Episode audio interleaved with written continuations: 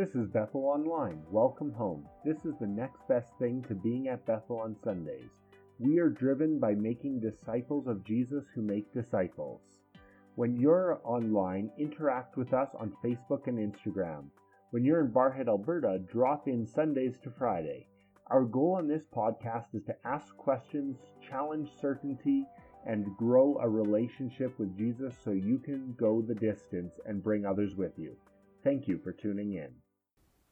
Easter uh, Sunday morning is always a joy to preach and to talk. In fact, there's so many themes that we could talk about and so many different approaches and so many different ways we could go. So I'm just glad you're here. Um, in your bulletins or in your, there's a, ser- a, set of sermon notes and you can follow along. If you haven't figured it out by now, uh, the pictures that are there and the pictures on the screen behind me um, represent, I think they're there behind me. There's no pictures behind me.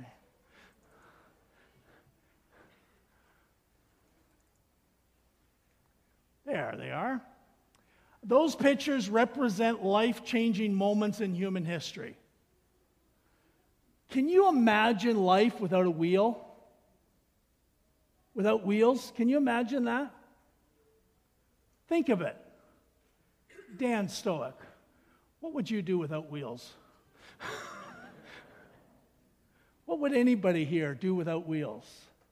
Do you remember the first time you got your set of wheels? Do you remember how it changed your life? Um, I, I, I, when I was a kid in school, I never, I never got a car. My parents never gave me a car, but they sometimes let me use their car. Um,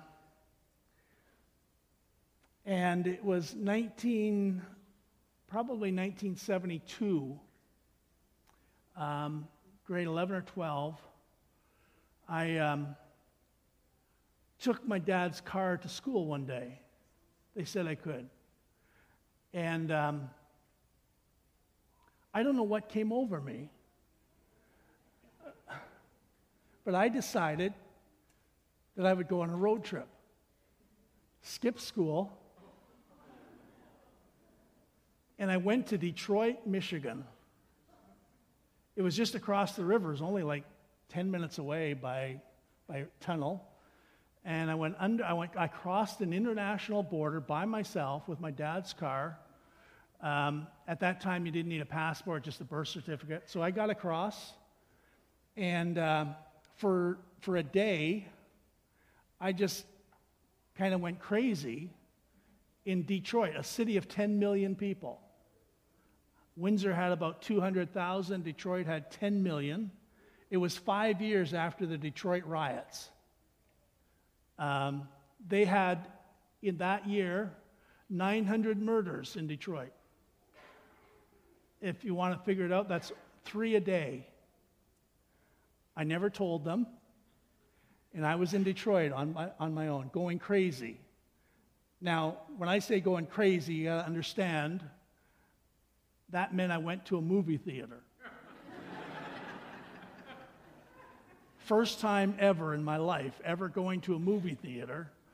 It was in Detroit City, in downtown Detroit. Um,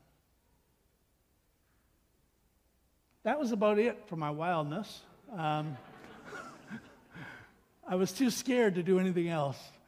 And I came back, and I never told my parents probably until around 1980, oh, maybe 82. 10 years later, I was now a pastor. Um, my mom had passed away, and I finally, after a number of years, told my dad what I did. And um, I figured as a pastor, he couldn't spank me, um, couldn't ground me. Um, I was okay.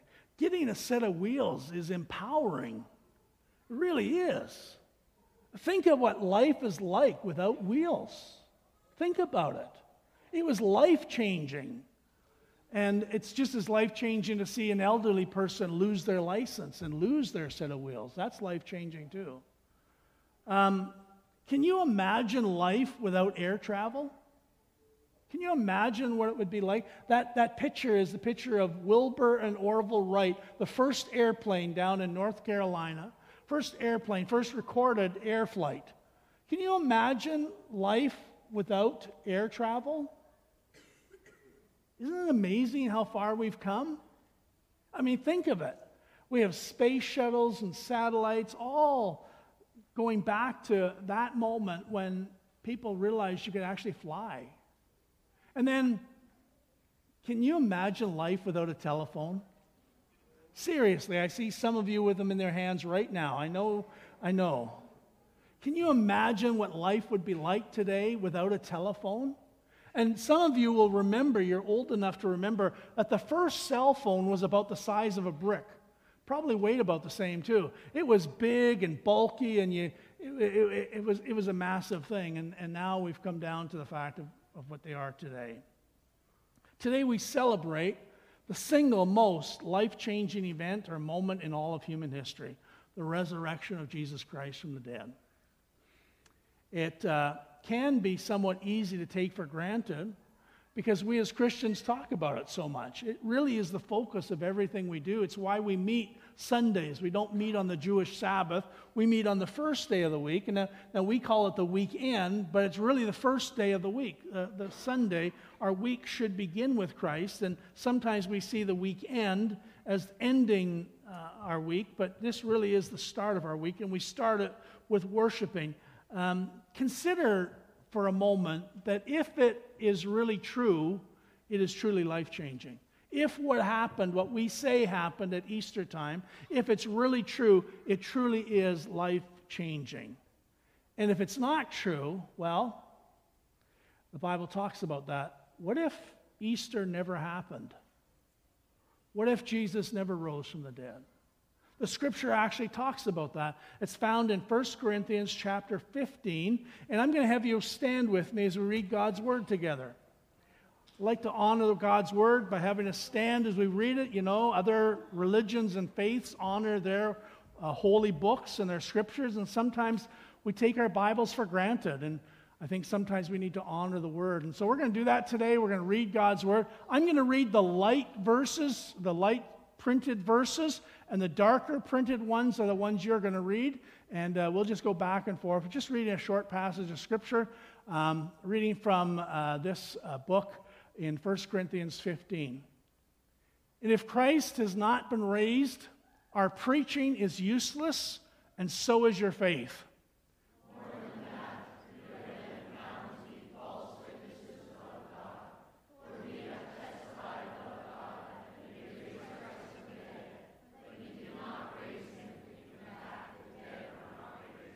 For if the dead are not raised, then Christ has not been raised either.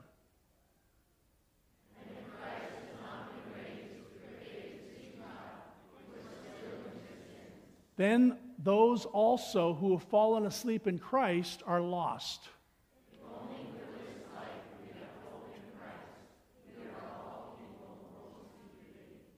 But Christ has indeed been raised from the dead. May God bless his word. You may be seated. If Christ has not been raised from the dead, the scripture says that we, Christians, of all the men of the world, are to be the most pitied. We're fools. We're wasting our time if Christ hasn't been raised from the dead, but we believe he has. We believe that the resurrection of Jesus Christ changed everything. Um, not that the disciples necessarily believed it all at once. In fact, the scripture says in Mark chapter 16 that the women said nothing to anyone because they were afraid after they went to the tomb and found the tomb empty. They were afraid. They didn't tell anybody at first, they kept it to themselves. They didn't know what was going on. And in John chapter 20, we just read that Peter and John, they still didn't understand from Scripture that Jesus had to be raised from the dead. They didn't know what was going on. They weren't all excited and everything all at once just because the tomb was empty. They were confused and they, were, um, they, they didn't understand what God was doing. But that resurrection became the theme of their preaching. It became the theme of everything they talked about. It became their message. That was the gospel. Not that Jesus died, which is really important, but that he rose again. The scripture says If Jesus just died and didn't rise, we're miserable people. We don't have anything to have any hope in. But if he rose again, that changes everything. Everything changes if it's true. So it begs the question to ask what changes if Christ is risen from the dead? What actually changed? So let me give you a few things. First of all, if Christ rose from the dead, we have hope to face the future. Jesus said, Because I live, you also will live. Jesus said in 2 Corinthians 4:14, we know that the one who raised the Lord Jesus from the dead will also raise us with Jesus and present us with, with us to himself. Jesus will raise us from the dead as well. You have hope for the future. This life does not end with the grave. We need to remind ourselves of that. We've just gone through a period, and we have another loved one passed away with, uh, with Eve Dye passing away, and her funeral is going to be next uh, Saturday here in the church. We've just gone through a period where we've lost a lot of people. Um, and it's sad, but it's not the end. It's not the end. It's not the end for us, and it's certainly not the end for them. The Bible says that Christ raises us from the dead, and because he lives, we also will live. Because Christ lives, it doesn't mean that life comes to an end just because we die. We have hope to face our future. I know some people who are sick and they're not doing well and feeling physically not well and they're afraid. And, and that's, that's normal. But we don't have to fear the future because he lives. Corrie ten Boom was a, a Dutch girl um, during, the war, during the war who ended up uh, hiding families. They, they hid families in their homes, saved them, tried to save them from the Holocaust. Um, Corrie and all her family were killed in the concentration camp. Uh, Corrie, when she was a little girl, uh, once talked about dying to her father. And she said, Dad, I'm afraid. I'm afraid of what's going to happen. I, I don't know what's going to happen. I'm afraid. And her father, wise old man, said, Corrie, when we get on the train, when do I give you the ticket? Well, just before I get on. She says, That's the way it is with death. We don't always know what's going to happen. We don't get the ticket before we go. But when we go, it'll be all right. It'll be all right. We don't have to face the future with uncertainty. We face it with a calmness because He lives, we also will live. We have hope to see our loved ones again. That's another thing that changes. When our loved ones pass, it's not the last time we see of them. It says in Scripture that the Lord Himself will come down from heaven with a loud command, with a voice of the archangel and the trumpet call of God, and the dead in Christ will rise first. Then we who are alive and are still alive will be caught up together with them in the air, and so will we be with the Lord forever. Therefore, encourage one another with these words. You see, when our loved ones pass away, it's not the end. In fact, we will meet them when Christ returns.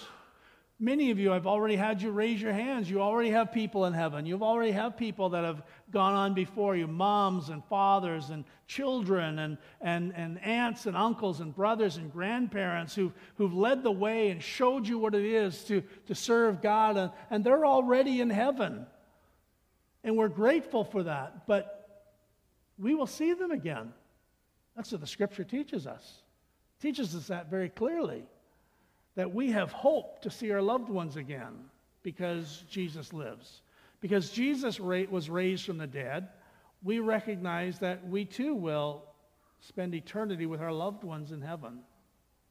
Another thing that we have because of Christ's resurrection from the dead is we have hope for the world. Hope for the world. It says in 1 Corinthians 15, verse 25, for he must reign until he has put all his enemies under his feet. The last enemy to be destroyed is death. Did you read that scripture carefully? All the enemies of Christ will come under his feet. All. We live in a world where the enemies of Christ are abundant. They're, they're rampant. They're all around us sickness and death and pain and all these things that are not of God. They're all rampant around us, but there's coming a day when all the enemies of Christ will be put under his feet. And not just for you, but for the whole world. Isn't that exciting? We're on the winning side. Christ wins. And there's hope for this world. It doesn't have to go on in perpetuity with pain and suffering and, and murder and anger and hate. No, it's all coming to an end. Jesus Christ is going to reign. He's going to establish his kingdom once and for all. Every enemy of Christ will be put under his feet, and Christ Jesus will reign forever. We have hope for this world. We don't give up on it.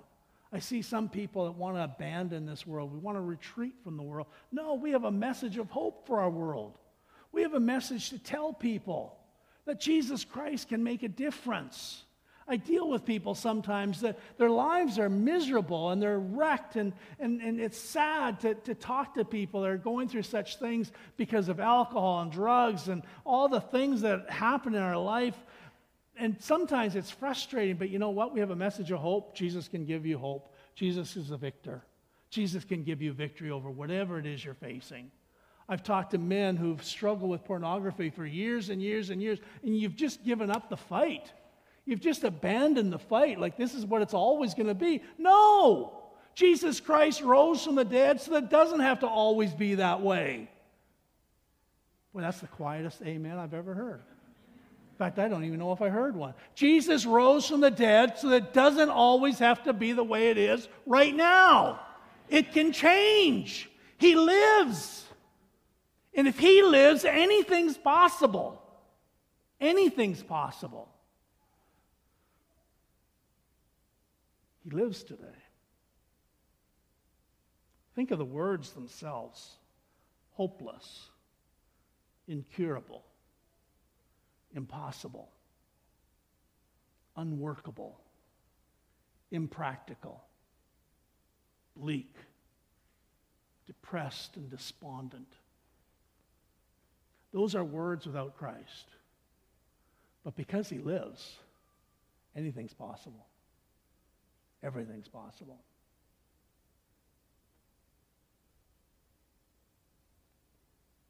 Frankly, the biggest thing that changes because Christ rose from the dead is we have hope. I've said it now four times.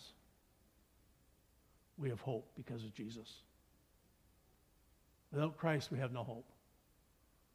But because of Jesus, we have hope. Christ, who died more than that, who was raised to life, is at the right hand of God and is interceding for us. That's what it says in Romans chapter 8. It says that right now Jesus is praying for you. He's praying for what you go through. He's praying for the fears that you carry. He's praying for the pain that you face, for the temptations that you face.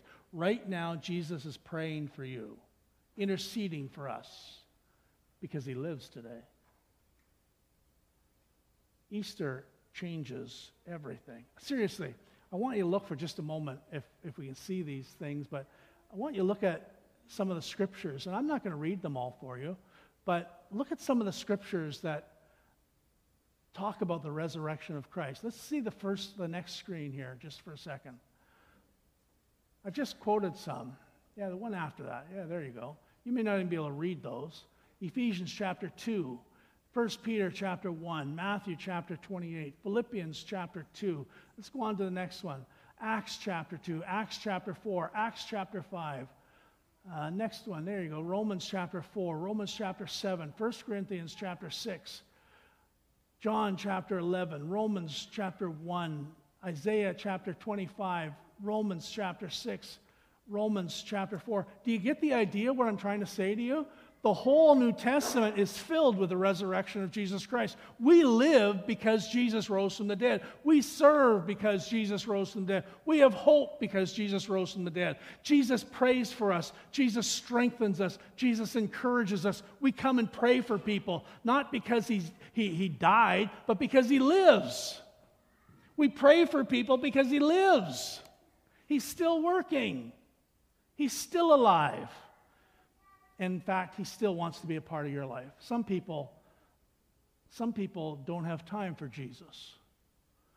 Um, some people are too busy for Jesus. But He's not too busy for you. He still calls.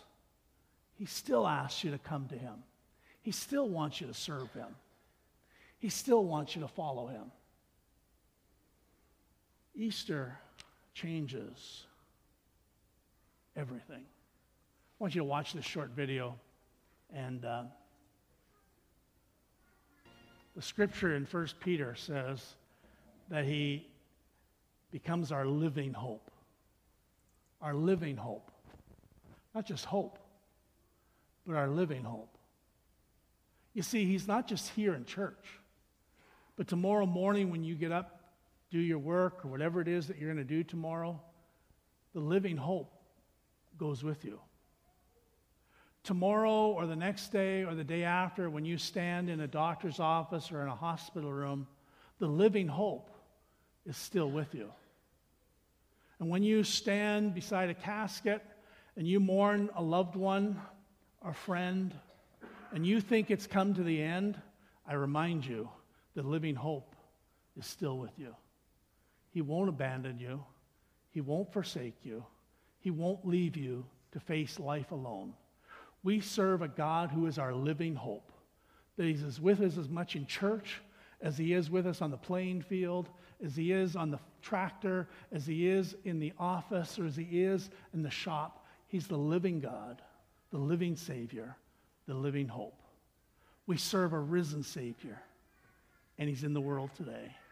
And I know it because He's in my heart. Is He in yours? I trust He is. I trust that today you know the living Savior, Jesus Christ, and you've committed your life to Him. You may have abandoned Him, you may have turned your back on Him at times, but He still waits for you because He's the living hope. He's not, he's not given up on you, He still waits. He just wants you to walk with Him, He wants you to talk to Him. And so we're going to sing this old uh, gospel hymn. We haven't sung it in a long time, but says that He lives, He lives, Christ Jesus lives today. Why don't you stand with me as we sing, He lives. If by chance you're here today and you couldn't raise your hand, you're not certain that He lives in your heart, today's a day when it's time to say yes to Jesus Christ. The living Lord, the living hope, wants to be a part of your life. He wants to say yes to you. Why don't you say yes to Him? Father, thank you for this opportunity to come and worship you today, the living Savior, the living hope. Thank you, God, for the hope that we have in Christ Jesus. And we pray, Father, that each one here will be filled with hope in Christ Jesus. Lord God, we'll be filled with hope to face every day, to face every challenge. God, we know your strength. We know your power. We know you pray for us. We know you stand with us and will never abandon us. Father, we thank you for the hope that we have today. And so, Father, we pray for each person. Lord, may we just continue to walk in hope. May we continue to walk with the joy of the Lord, which is our strength. And Lord, may we continue to walk with the awareness that you walk with us. Lord Jesus, we thank you so much for this day. We thank you so much for this opportunity. I pray your blessing upon these ones, individuals, and families as we celebrate Easter this weekend. May Jesus Christ live in our hearts completely, and may we know that joy that comes from having a relationship with you. So thank you for this day. Thank you for this opportunity. In Jesus' name we pray. And everybody says, Amen. Sing the chorus with me one more time. He lives, He lives.